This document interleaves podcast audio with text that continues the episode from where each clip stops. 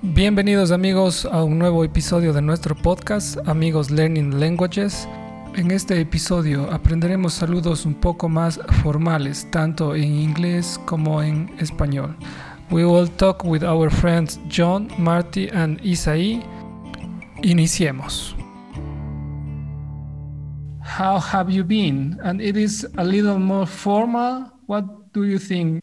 I, I think that if it follows maybe something else, another greeting, how have you been? Then it's welcoming somebody to tell how your family is, how work has been, how have you been? That's a little bit more, I think, asking for more detail about how things have been going. Exactly. And switching to Spanish, es lo mismo en español, Isaí. Si alguien nos dice, ¿cómo has estado o cómo te ha ido? Se siente que hay un mayor interés en esa persona en saber en realidad cómo estás. Porque WhatsApp o qué hubo o qué hubo o qué más es algo superficial, algo rápido, pero cómo has estado o cómo te ha ido es más, la persona se interesa más en ti. ¿Qué opinas, Isaí? Sí, es correcto. Cuando escucho esta, si alguien me preguntara cómo has estado, entendería que esa persona está realmente interesada en saber qué es lo que, cómo fue mi día o qué, qué hay de nuevo conmigo, qué, qué pasa con mi familia, como dijo John, con mi trabajo. Se, se interpreta que hay un interés detrás de esa pregunta. A diferencia de las que ya, de las que ya hablamos anteriormente, es algo como, como dices, Geoffrey, algo más superficial que quizás es un mero formalismo.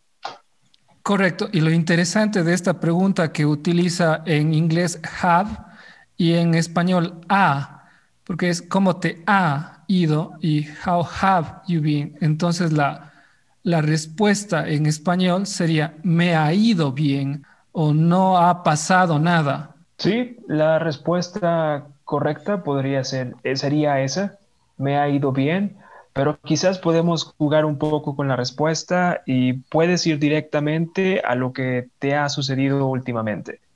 Si alguien me dice cómo has estado, podría decir, bien, sigo trabajando igual que siempre, quizás, o sigo de vacaciones, o estoy visitando a mi familia, a mis amigos. And switching to English, Marty, what do you think is the best option to answer How have you been? I would normally answer that I've been fine. You can answer it a number of different ways depending on what your circumstances are. You could say, uh, I've been very busy lately.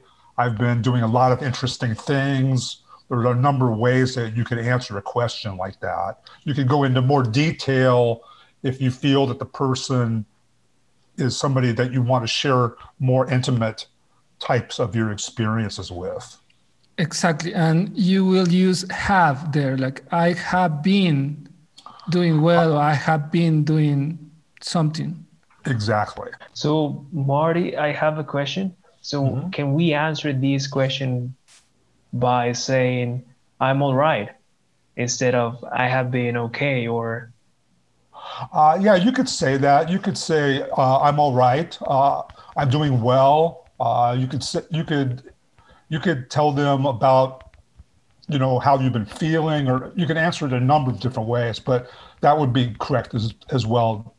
What you said, uh huh. What do you think, John? What is the best way to answer that question? How have you been? I think it sounds best to somehow say I have been to speak somehow in past tense because um, I think that's kind of getting you up to speed with maybe since the last time you saw them or how things in general have been for you. So I think it it sounds most natural in my in my thinking to say something about I've been doing well, it's been busy, um, something referring since it was asked in a past tense form to respond in a past tense form. Exactly. And it isn't easy, at least for me, it wasn't easy to answer this question. The first time that someone asked me that way, I was shaking in my boots without, without any answer. switching to Spanish. Para ti, Marty, ¿es fácil o difícil responder? ¿Cómo te ha ido? es difícil. es un poco difícil, ¿no? La idea es responder, me ha ido bien. Es el, el A, el cómo te ha ido, es how have you been. En, en el mm. tiempo pasado hasta el momento actual, ¿cómo te ha ido? Entiendo ahora. Exacto. Entonces la respuesta tú deberías incluir a, me ha ido bien o me ha ido mal.